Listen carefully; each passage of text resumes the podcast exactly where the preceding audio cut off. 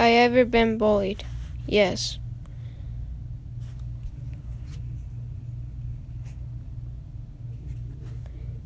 How to get stopped a bully? First, as a grown up, first tell them to stop. If they keep on doing it, tell the teacher. If they if the teacher says don't don't do it, if they keep on doing it, punch him in the face. Goodbye.